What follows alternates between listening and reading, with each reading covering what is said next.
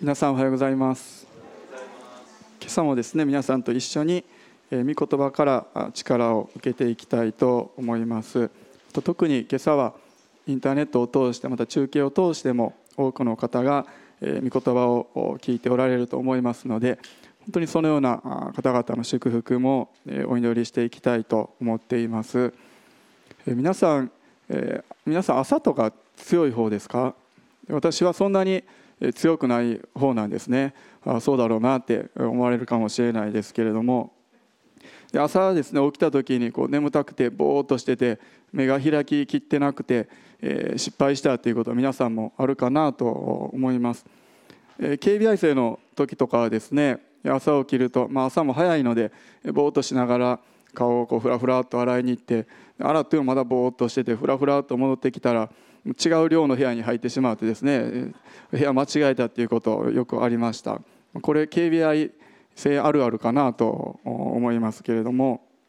昔ですね私が中高生の頃だったと思います。私が実家の方で朝起きて朝食を食べていたんですね。ですると突然ですね妹の叫び声がですねギャーっていう叫び声が洗面所から聞こえてきたんですね。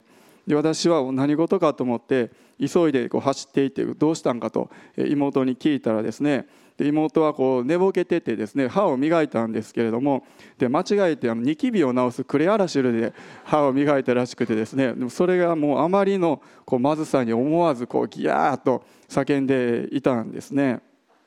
で、まあ、本当に、まあ、そんな感じで私たちも目が開ききってなくてですねこうぼーっとして間違うっていうことがよくあるかなと思います。で私たちの霊的な目ですね。本当にそれはどうかなと思うんです。しっかりと開いていて見るべきものをしっかりと見てまたそれを認識していくっていうんですね。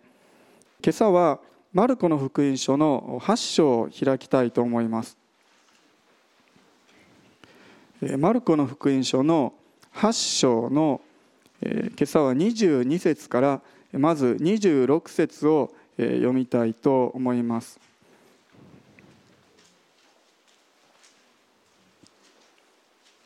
マルコの福音書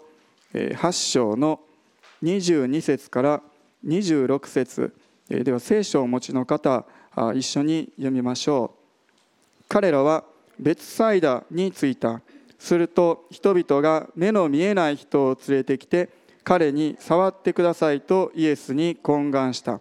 イエスはその人の手を取って村の外に連れて行かれた。そして彼の両目に唾をつけその上に両手を当てて何か見えますかと聞かれた。すると彼は見えるようになって人が見えます。木のようですが歩いているのが見えますと言った。それからイエスは再び両手を彼の両目に当てられた。彼がじっと見ていると目がすっかり治りすべてのものがはっきりと見えるようになった。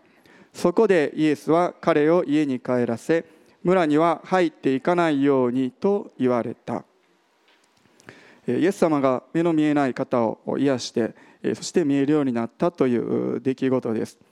イエス様はその働きの中で何回かこのような奇跡をなさったようなんですけれども特にこのストーリー読んでみるとですね少し不思議な奇跡でもあるなと思うんです。まずイエス様は目の見えないその方の両目に唾をつけてその上に両手を当てました。でイエス様が何か見えますかと聞かれると彼は見えるようになっていて人が見えます。木のようですが歩いているのが見えます。と言ったんですね。つまりですねこの時点では彼の目は確かに開かれて見えるようになったんだけれどもはっきりとは見えていなかったんですね。何か動いているのは分かると。でも何やろ木やろ木かな人間かなあ何やろ車かなゴリラかな全然分からない状態だったんですね。で、まあ、なんでゴリラって言ったかと言いますと先日息子に「パパゴリラみたいね」と一言言われたからそれがすごく心に、えずっと引っかかっているんですね、まあ、それは置いといてですねでその後イエス様がもう一度両手を彼の両目に当てられた。すると彼がじっと見ていると目がすっかり治って全てのものがはっきりと見えるようになったとあります、まあ、つまりイエス様はですねその目の見えない方に2回触られたんです。ということはイエス様が最初に彼に触った時イエス様から何かですねよくわからないですけれどこう癒しの神様の力がこうビビビビと流れていったその力っていうのは1回目はちょっと弱すぎてこう足りなかったんでしょうか。もしくはこの時イエス様疲れててちょっと体調悪かったからあんまり効き目がなかったのか。何か調子が悪かったんでしょうか。何か1回やったけれども半分しか効果がなかったからだからもう1回したんだろうか。そんなことはもちろんイエス様のことですから絶対にないはずなんです。でもちろん癒しの力が働いていく時には何回もこう祈っていく。また時間をかける。その中で徐々に癒されるということがあります。でそのことを私たちも体験していると思うんですね。でもここではイエス様はそんなふうにですね癒されるには何回も祈る必要があるよっていうことを伝えるためにわざわざ2回に分けてそうしたと。そのようにはおそらく思えないんですね。それ以上にイエス様が私たちに伝えたかったことがあるはずなんです。なぜならですね直前の8章の18節にこのように書かれてあるんです。8章の18節読みましょう。はい。目があっても見ないのですか？耳があっても聞かないのですか？あなた方は覚えていないのですか？これはですね直接的にはパンと魚のイエス様が増やされたその奇跡について語っている箇所なんですね。でここでイエス様目があっても見ないのですか？耳があっても聞こえないのですか？と言っておられる。そのことは霊的な意味ですね。霊的な目が開いているのかどうか。霊的な耳が開いているのかどうか。弟子たちはそれが塞がっていたのでその奇跡の意味というものを理解できなかったんです。ですのでそのことというのはパンと魚の奇跡だけではなくて、この直後にこの目の見えない方が癒されるという奇跡があるのでここにも当てはまると思うんですね。ですので弟子たちにとって私たちにとって大切なことはその奇跡そのものよりもむしろ霊的な目と耳が開かれているのかどうかっていうそのようなポイントなんです。そしてですねこのイエス様がこう癒されて目の見えなかった人がこう開かれていったというこの出来事あまあ、そのように解釈してみるとつまりそれは弟子たちの霊的な目が閉じていたけれどもそれが次第に開かれていった。あ今まさに開かれていく途中であるということ。そのことを表していたんですね。ちなみに少し手前7章の最後を見てみるとそこでは耳が聞こえない方が癒されるという奇跡が書かれてあるんです。ですので目と耳が癒されるその奇跡に挟まれる形でイエス様は目があっても見ないのですか？耳があっても聞かないのですか？とそのように言われたんです。当時のイエス様の弟子たち彼らにとっての一番のチャレンジというのは霊的な意味での聞く耳そして見える目それを持てるかどうかっていうそのことだったんですね。イエス様が言われている本当の霊的な意味を理解することができるのはできるのかどうか。それが彼らにとっての課題だったんです。そしてそれは今の私たちにとってもとっても同じことなんですね。実際に見ているものそれに惑わされずにまた実際に聞こえてくることそのことにも惑わされずに本当に大切な真理を見ていくことが私たちはできるのだろうか。聞く耳と見える目を私たちは霊的な意味で持っているのかどうか。それが私たちにとって大切なことなんです。そのようにですね私たちが考えていく時にではさっきの奇跡もですね私たちはイエス様を知っていく上で大きく分けて2つの段階があるっていうことが分かると思うんです。このマルコの福音書8章に至るまで弟子たちは何年間も数年間ですねイエス様と一緒に時間を過ごしてきました。神職を共にしてきたんです。イエス様が奇跡を行うのを目にして時には自分たちが派遣されてそして福音を述べ伝えた。そしてその中でついにイエス様は弟子たちに対して確信に迫るような質問をされたんです。今お読みしました奇跡のそのストーリーその直後のところも読みたいと思います。マルコの福音書8章の27節から29節を読みましょう。27節から29節です。さてイエスは弟子たちとピリポ・カイサリアの村々に出かけられた。その途中イエスは弟子たちにお尋ねになった。人々は私を誰だと言っていますか？彼らは答えた。バプテスマのヨハネだと言っています。エリアだという人たちや預言者の一人だという人たちもいますするとイエスは彼らにお尋ねになったあなた方は私を誰だと言いますか？ペテロがイエスに答えた。あなたはキリストです。ありがとうございます。イエス様は聞かれたんですね。人々は私に対して、えエリアだとか預言者の一人だとか言っているけどもでもあなた方は私を誰だと言いますかと、そのような質問をされました。イエスを誰だと言うのか。私たちもイエスを誰だと告白するのか。それがですね福音の本当に中心核心でありまたキリスト教の中心でもあるということができると思います。その質問に対してペテロは答えたんです。あなたはキリストですと。そのように答えました。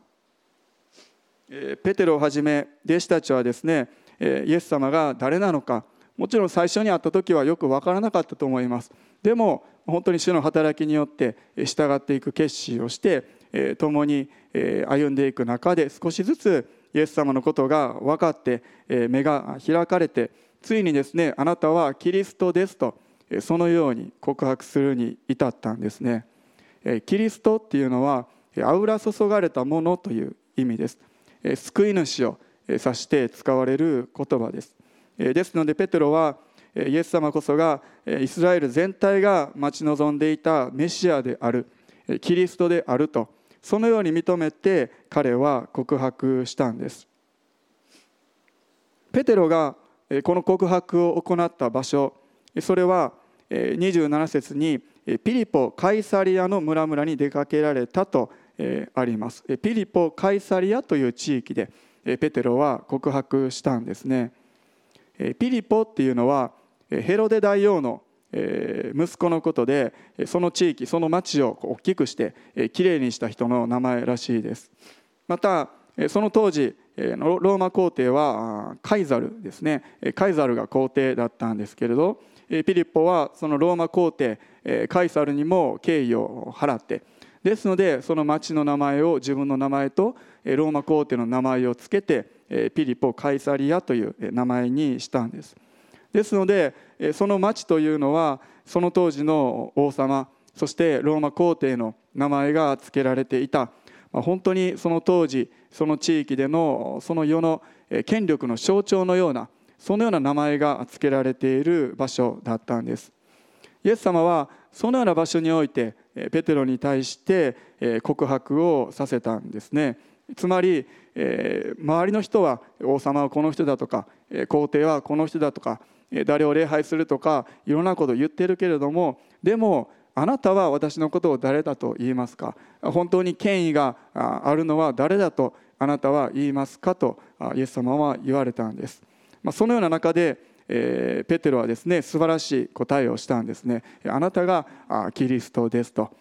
最も権威のあって私たちが従っていくお方はあなたですとペテロは告白したんです。イエスをキリストだと告白することこれは本当に暗闇から光への体験だと思います。目が見えなかった方の目が開かれて光の世界に入ることができたように私たちも暗闇の世界から光の世界へと移されたんです。使徒の働きの4章の12節読みましょう。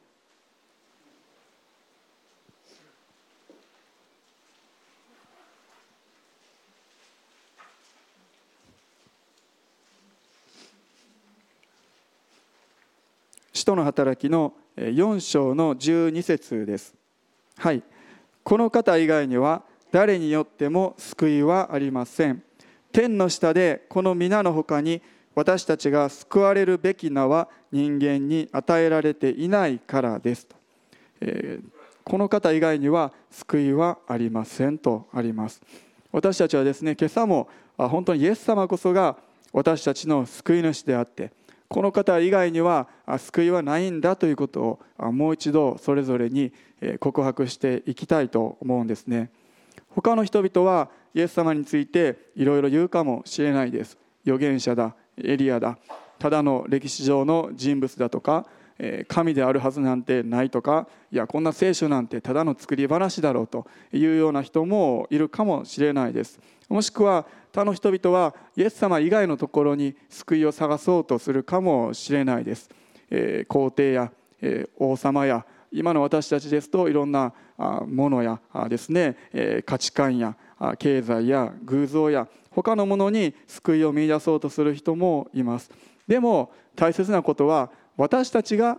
イエスを誰だと告白するのか。私たちはイエスと何と言うのか。それが大切なんです。私たちもペテロのようにあなたは私の救い主です。あなたは私のキリストですと。そのようにはっきりと今朝も告白したいと思うんです。そしてですね目が見えるようになったその人。彼はですね確かに目が開かれて見えるようになったんだけれどもでもまだぼんやりとしていてものをはっきりと識別することができない状態だったんです。ペテロそして弟子たちもそうだったんですね。目が開かれてイエス様が誰なのか知って告白したんです。あなたはキリストですと告白しました。でも実はまだぼんやりとしていたんですね。というのはイエス様が本当はどのようなお方でそしてそれが自分にとってどのようなことを意味していくのかっていうこと。そこまでは彼らはですねもちろんまだ理解することができていなかったんです。ペテロをはじめその当時の弟子たちはイエス様についてローマから解放してくれる政治的なリーダーだと主にそのように考えて期待していましたそのような意味での救い主というのが彼らのキリストという告白の中の中心にあったんですね。ですのでペトロは勢い余って余計なことを言ってしまうんです続いてもう一度マルコの福音書8章に戻りますけれどもその後ろ31節から34節も読みたいと思います。31節から34節です。はい。それからイエスは人の子は多くの苦しみを受け長老たち祭司長たち立法学者たちに捨てられ殺され3日後によみがえらなければならないと弟子たちに教え始められた。イエスはこのことをはっきりと話された。するとペトロはイエスを脇にお連れして諌め始めた。しかしイエスを振り向いて弟子たちを見ながらペテロを叱って言われた。下がれサタン。あなたは神のことを思わないで人のことを思っている。それから群衆を弟子たちと一緒に呼び寄せて彼らに言われた。誰でも私に従ってきたければ自分を捨て自分の十字架を追って私に従ってきなさい。まず31節でイエス様は十字架についてつまりこれから自分がどのようなところを通るのかということについて予言されたんですね。イエス様はこの後も何度も何度も同じようなことを弟子たちに語って弟子たちに理解させようとしていくんですね。でもペテロはそのことを受け入れることができずにイエス様を諌めたんですね。イエス様あなたが苦しんで殺されるなんてそんなこと言わないでくださいと。そんなことあるはずがないじゃないですか。私たちが守るしあなたはそんなことになるような人ではないですと。あなたは私たちを解放してくれる救い主なんだからそんな殺されるなんて十字架につけられるなんてそんなことありえないしあってはならないことですよと。ペテロはそのように言ったんですね。その言葉の裏にはシンプルにイエス様のことが好きだった大好きだった死んでほしくないっていう思いもあったと思いますしまたこの方に従っていく中でもしイエス様がこのローマをから私たちを解放してくれて王様になってその中で自分のポジションですね良い地位につけてくれるんじゃないだろうかそのことを期待しているそのような思いもあったと思うんですね。ですのでイエス様はペテロを叱ったんです。下がれサタン。あなたは神のことを思わないで人のことを思っていると。そしてイエス様は群衆と弟子たちに語ったんです。誰でも私に従ってきたければ自分を捨て自分の十字架を追って私に従ってきなさいと。このですね一連の流れでイエス様は2つのことを明らかにされました。一つは自分は確かに救い主であると。でも、えー、その救い主というのは十字架で死んで、えー、苦しんで死んでそしてでも復活してそのような救い主であるということ。決して弟子たちがイメージしているようなもう力強い軍隊の将軍のような王様のようなそのような救い主ではなくて本当に苦しむそのような救い主であるということをイエス様は言われたんですね。そしてもう一つはそのような私にそのようなイエス様についていくということは弟子たちも私たちも自分の十字架を追って十字架の道を歩んでいくことになるんだよと、まあ、決して、え、私に従っていったら、え、高いポジション政府の役人になれるような、え、そんなことではないんだと、え、いうことをイエス様は言われたんです。弟子たちはまだそのことを理解していなかったんですね。でもこれから十字架が近づいてそして最後には彼らも理解していくことになるんです。私たちはどれほどに目が開かれているかなと思います。イエス様を知ってイエス様についていく歩みというものがイエス様に合わされて十字架の道を歩んでいく十字架を追っていくことになるんだということ。私たちは理解しているかなと思うんです。もし私たちが神様のことを思わずに人のことつまり自分のこととか他の人のことそこにばっかり目を向けてそれが中心になってしまうとペテロのように見当違いな応答をイエス様に対してしてしまうことになります。私たちはどのようにしたらイエス様についてそして十字架についてもっと理解していくことができるんでしょうか。もう一度25節を一緒に読みたいと思います。はい。それからイエスは再び両手を彼の両目に当てられた。彼がじっと見ていると目がすっかり治りすべてのものがはっきりと見えるようになった。一つはイエス様は再び両手を彼の両目に当てられたとあるように私たちもイエス様にもう一度触れてもらう必要があるんですね。その時に私たちの目がさらに開かれていって今度はもうさらに焦点があってぼんやりしていたものがはっきりと見えるようになっていくんです。決して2度という2度2回だけという意味ではなくて私たちはイエス様に何度も何度も触れられて何度も何度もですねイエス様に出会ってそのような中で私たちはイエス様がどのようなお方なのかそしてイエス様が十字架に疲れたその十字架とは何だったのかそして私たちが追っていくその十字架とは何なのか私たちの目が開かれてそのことを理解していくんですね。ペテロも弟子たちもこの後いろんな経験をしていきます。もっとたくさんのイエス様の奇跡を見たりとか時にはイエス様のことを裏切ったり十字架を実際に目撃したりそしてイエス様が死んでしまってショックを受けてでも復活されたイエス様に出会う。そのような全ての体験イエス様とその歩みを一緒にしていく中で彼らはイエス様がどのようなお方だったのかということを知っていく。そして十字架とは何だったのかということ彼らは理解していったんですね。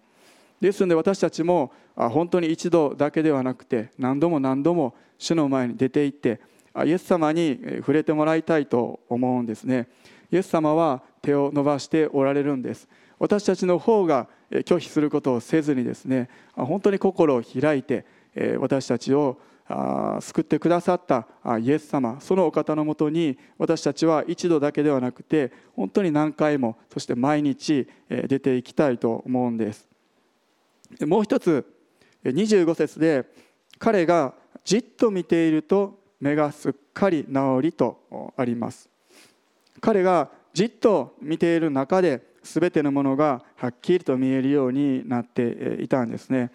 彼はイエス様にもう一度触れられてそしてその後見ていたものどこを見ていたんでしょうか？イエス様を見ていたのか？もしくは何か人のように人かなと思いながら動くものを見ていたのかもしれないですけれどもじっと見続けていく中で彼の目がすっかり治ったんですね。私たちも目が開かれて救い主イエス様を知りました。そのイエス様を私たちはじっと見ていきたいと思うんですね。じっと見ていく中で私たちの本当にその目の焦点というものがあっていってぼんやりしていたものがさらにはっきりとすでに見ていると思っていたものがあ実はあそんなにはっきりとしていなかったんだなということに私たちは後になって気づいていくんです。ヘブル書の12章の12節も読みたいと思います。とても有名な御言葉です。ヘブル書の12章の12節です。では聖書をお持ちの方一緒に読みましょう。はい。信仰の創始者であり完成者であるイエスから目を離さないでいなさい。この方はご自分の前に置かれた喜びのために恥ずかしめをものともせずに十字架を忍び神の御座の右に着座されたのです。イエスから目を離さないでいなさいとあるように私たちがイエス様から目を離さずにイエス様を見続けるじっと見ていく。その中で私たちはイエス様のことを知っていくんです。そしてその中心十字架。イエス様の十字架というものはどういうものなのかということを私たちは理解していくんですね。自分の十字架を追ってと先ほどイエス様は言われました。自分の十字架を追うどういうことかなと思います。十字架というのはまずイエス様ご自身が追ってくださったものでした。ですのでイエス様にとっての十字架というのは神である自分の地位を捨ててそして無になって全てを捧げてくださった場所なんです。もちろんイエス様も肉体があったので痛みを感じます。なので痛いのとか苦しいの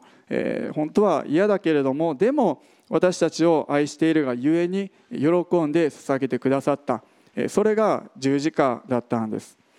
イエス様は十字架の直前ゲッセマネの園でどうかこの杯を私から取り去ってくださいとそのように言うほどにもだえ苦しまれたんですね。でもしかし私の望むことではなくあなたがお望みになることが行われますようにとイエス様は言われたんです。さっきのヘブル書の箇所にはご自分の前に置かれた喜びのために恥ずかしみをものともせずに十字架を忍びとあります。喜びがあったためにイエス様は十字架を忍んでくださったんですね。ですのでもし私たちがイエス様に出会ってイエス様をキリストと信じてペテロのように告白してそしてさらにイエス様のようになりたいイエス様についていきたいイエス様のようになっていくのであれば私たちも自分を捨てて捧げていくということが必要になるんですね。自分を捨てて捧げていくこと。それが自分の十字架なんです。本当は嫌だと思うかもしれないけれどもでもイエス様がしてくださったことを思う時に私たちは喜んでそれを背負っていくことができるんですね。ちなみに十字架を追うこの「追う」っていう言葉は何か無理やりに誰かから与えられて背負わされてそれを背負わされていくという以上にですね自分が主体性を持ってそれを取っていく取り上げていくという意味があるようなんですね。ですので十字架を追っていく歩みというものは受け身的ではなくて積極的に私たちが喜んでそれを選び取っていく生き方なんです。ですのでそれは本当に自分が完全に死んで自分のうちにイエス様が生きておられる。そうでなければ私たちはそのようなことを決してすることはできないんです。この8章の時点でペテロをはじめ弟子たちはイエス様に触れられて目が開かれたけれどもでも完全にはまだはっきりと見ることができていないような状態だったんです。つまり先ほどの目が見えるようになった人の奇跡その1回目にイエス様に触れられて2回目にイエス様に触れられるその間のような状況だったということができると思います。さらに彼らはもっとイエス様のことを知ってイエス様に触れられていく必要があったんですね。私たちは今どのような段階にいるかなと思います。私たちはどれほどその目が開かれていてイエス様のことをはっきりと見ることができているでしょうか。ほとんどの方はすでにですねイエス様に出会ってキリストと告白している光の世界に移されていると思います。でも私たちがさらに目が開かれていく時にですねイエス様が本当に苦しまれて十字架を追われた方でありその道を私たちも歩んでいくことを主が願っておられるんだということを私たちはさらに知っていくことになるんですね。当時のユダヤ人たちはローマのその支配の中で屈辱的なですね状況の中にありました。ですので弟子たちも自分たちが解放されるという本当にそのことに頭がいっぱいになっていたと思うんです。でも主が求めていたことはむしろ十字架を追っていくということだったんですね。多くの人はもっと霊的な目が開かれてほしいなと願うと思います。それは主が私たちに用意しておられる本当に素晴らしい豊かな祝福それをもっと体験してそれを受け取っていきたいと私たちは願うからだと思うんですね。もしくは自分が神の子とされたその特権その素晴らしさに目が開かれていきたいと私たちは願うんですね。でも私たちの目が本当の意味で開かれていく時私たちが見ることになるその中心にあるのは十字架なんですね。イエス様が疲れた十字架。そしてまた私たちが追っていくその十字架。そこに私たちは目が開かれていくことになるんです。そのように言うとですねいやそんなんだったらもうよくわからない方がいいよと。もうそんなしんどいの嫌ですと私たちは思いそうになるんですけれども。でも先ほどのマルコ8章このように書かれています。35節を読みたいと思います。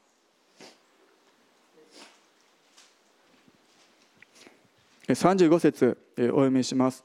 自分の命を救おうと思う者はそれを失い私と福音のために命を失う者はそれを救うのですと。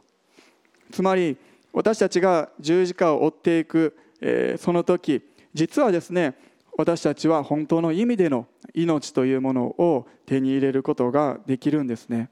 それは手において、えー、手における祝福命だけではなくてこの地上においても私たちが体験していくことのできる真の豊かさというものを私たちは体験していくことができます。なぜならイエス様は決して私たちを苦しめるためにこの地上にイエス様が来られたわけではないんですね。ヨハネの福音書には私が来たのは羊たちが命を得るためそれも豊かに得るためですとイエス様ははっきりと言っておられます。ですので私たちが命を豊かに得ることをイエス様は誰よりも願っておられるんです。その豊かな命というものは周りの目からは豊かには見えないかもしれない。一般に言うような経済的な豊かさとか健康とか安定とかそのようなものではないかもしれない。でもむしろそのようなものがたとえないような状況の中であったとしても私たちは体験することのできる神様との関係における豊かさ命それを私たちはこの地上においても体験していくことができるんですね。今このように社会の中でいろんな不安や恐れがあるそのような時代状況の中でですね逆に私たちは本当にイエス様信じててよかったなって思うことも多いと思うんですね。私たちはどのような中にあってもイエス様との関係の中において素晴らしい豊かさ命というものを体験していくことができるんですね。最後にコロサイ書一緒に読んで終わりたいと思います。コロサイ人への手紙3章の1節から4節。聖書をお持ちの方一緒に読んでいきたいと思います。コロサイ3の1から4です。はい。こういうわけであなた方はキリストと共によみがえらされたのなら上にあるものを求めなさい。そこではキリストが神の右の座についておられます。上にあるものを思いなさい。地にあるものを思ってはなりません。あなた方はすでに死んでいてあなた方の命はキリストと共に神のうちに隠されているのです。あなた方の命であるキリストが現れるとその時あなた方もキリストと共に栄光のうちに現れます。私たちはどのような中にあっても上にあるものを求めていきたいと思います。そしてこの地上においても真の主にある豊かさ素晴らしさというものを共に体験していきたいと思います。ではお祈りします。皆さんお立ち上がりください。しばらく一緒に祈っていきたいと思います。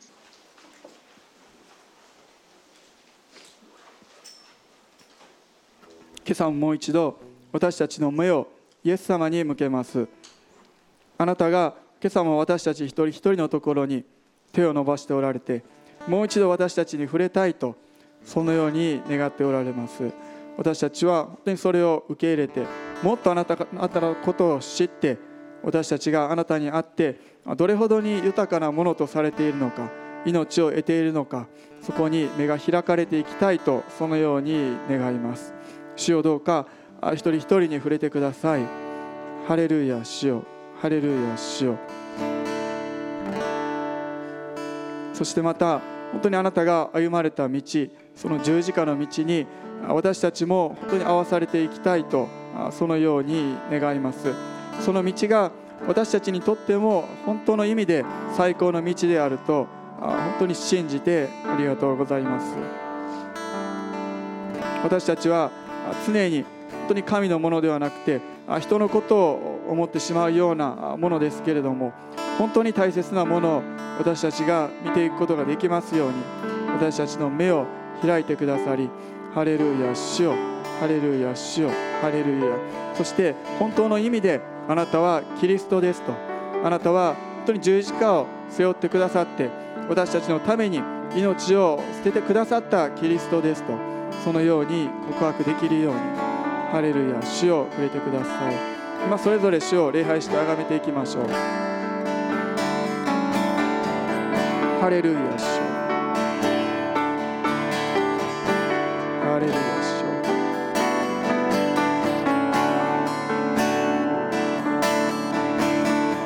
ハレルヤ主。ハレルヤ。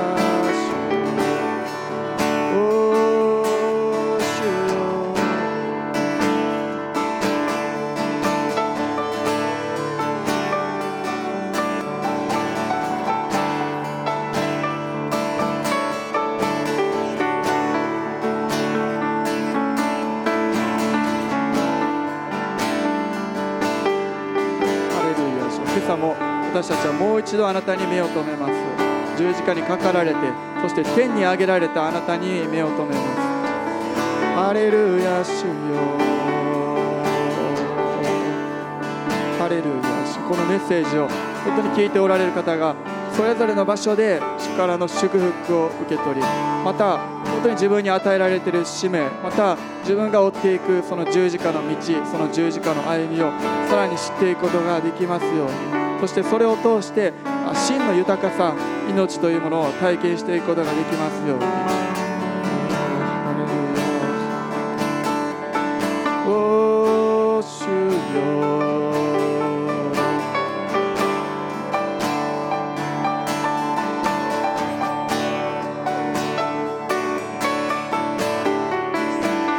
また本当にこの今の状況コロナウイルスの状況がすぐに収束するようにも心を合わせて祈っていきましょう。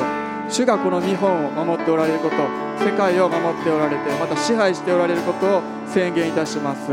私たちは恐れを持つものではなくて神様本当に希望を持つものであることをありがとうございます。ハレルヤ主よハレルヤ主よ。どうか不必要な不安や恐れが広がることがありませんように。ハレルヤ主よ。ハレルヤハレルヤ。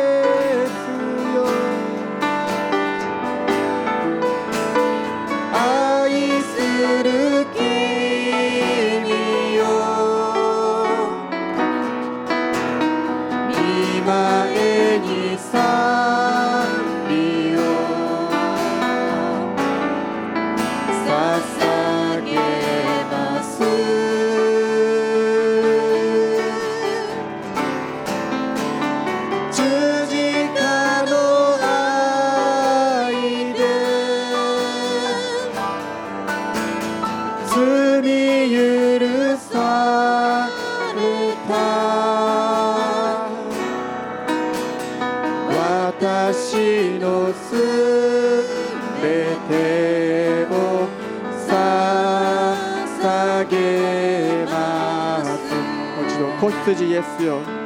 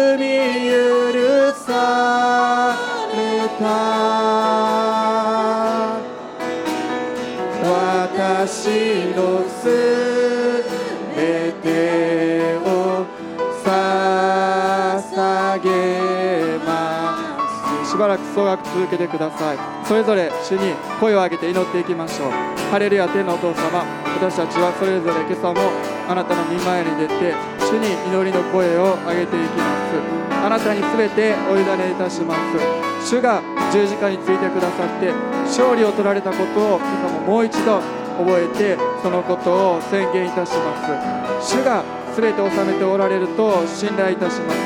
私たちの必要全てあなたが満たしてくださると信じます。ですから神様あなたを神の国とその義とをまず第一に求めます。全ての必要主が満たしてくださることをありがとうございます。経済も人的な必要も全てをあなたが満たしてくださるともう一度信頼して感謝いたしますまたあなたが癒してくださると。また力を新しい力を与えてくださると。信じます。ハレルヤ主よ。ハレルヤ。私たちはイエス様と共に十字架の道を歩んでまたその十字架を追っていきたいと願いますけれどもそれはただ苦しいだけの道だけじゃなくてそこにイエス様から与えられる真の命と豊かさがあることをもう一度信じて心からありがとうございます。ハレルヤ主よ私たちはこの地上のものを思わずに天を見上げて天のものを思います。ハレルヤ主よハレルヤ。万軍の主が全てを治めておられて導いて支配しておられることをありがとうございます。また私たちが戦っている時に主が共に立って戦ってくださっていることもありがとうございます。ですので私たちは恐れないです。ハレルヤ主よ主が共におられますから恐れないです。またあなたの愛によって全ての恐れが締め出されていくと宣言いたします。ハレルヤ主よ。この新しい1週間も主の復活の命によって私たち一人一人を満たしてください。ここにおられる方ネットを通してメッセージを聞いておられる方またそれさえできない方今おられますけれども主の力と癒しと油注ぎが一人一人のところに流れていきますように。ハレルヤ主よ。ハレルヤ主よイエス様ありがとうございます。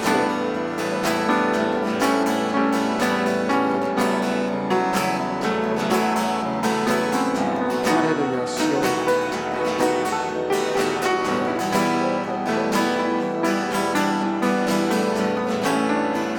もう一度賛美しましょう。子羊イエスよ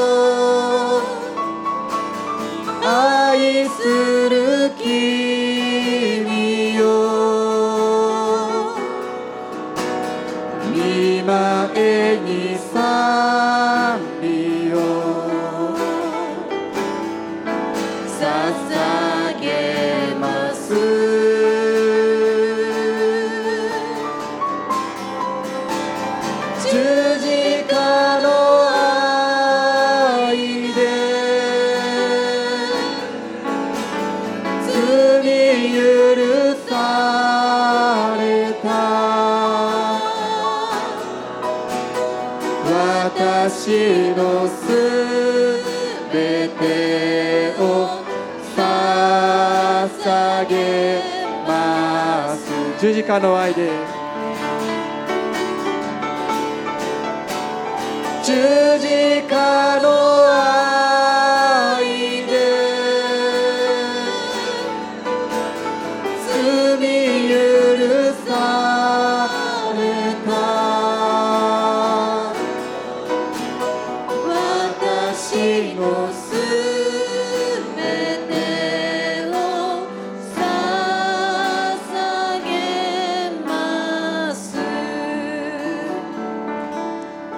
わけであなた方はキリストと共によみがえらされたのなら上にあるものを求めなさい。そこではキリストが神の右の座についておられます。上にあるものを思いなさい。地にあるものを思ってはなりません。あなた方はすでに死んでいてあなた方の命はキリストと共に神のうちに隠されているのです。私たちの主イエス・キリストの恵み父なる神の愛精霊の親しき交わりが私たち一同の上に今よりの地常しえまでも豊かにありますように。アメン。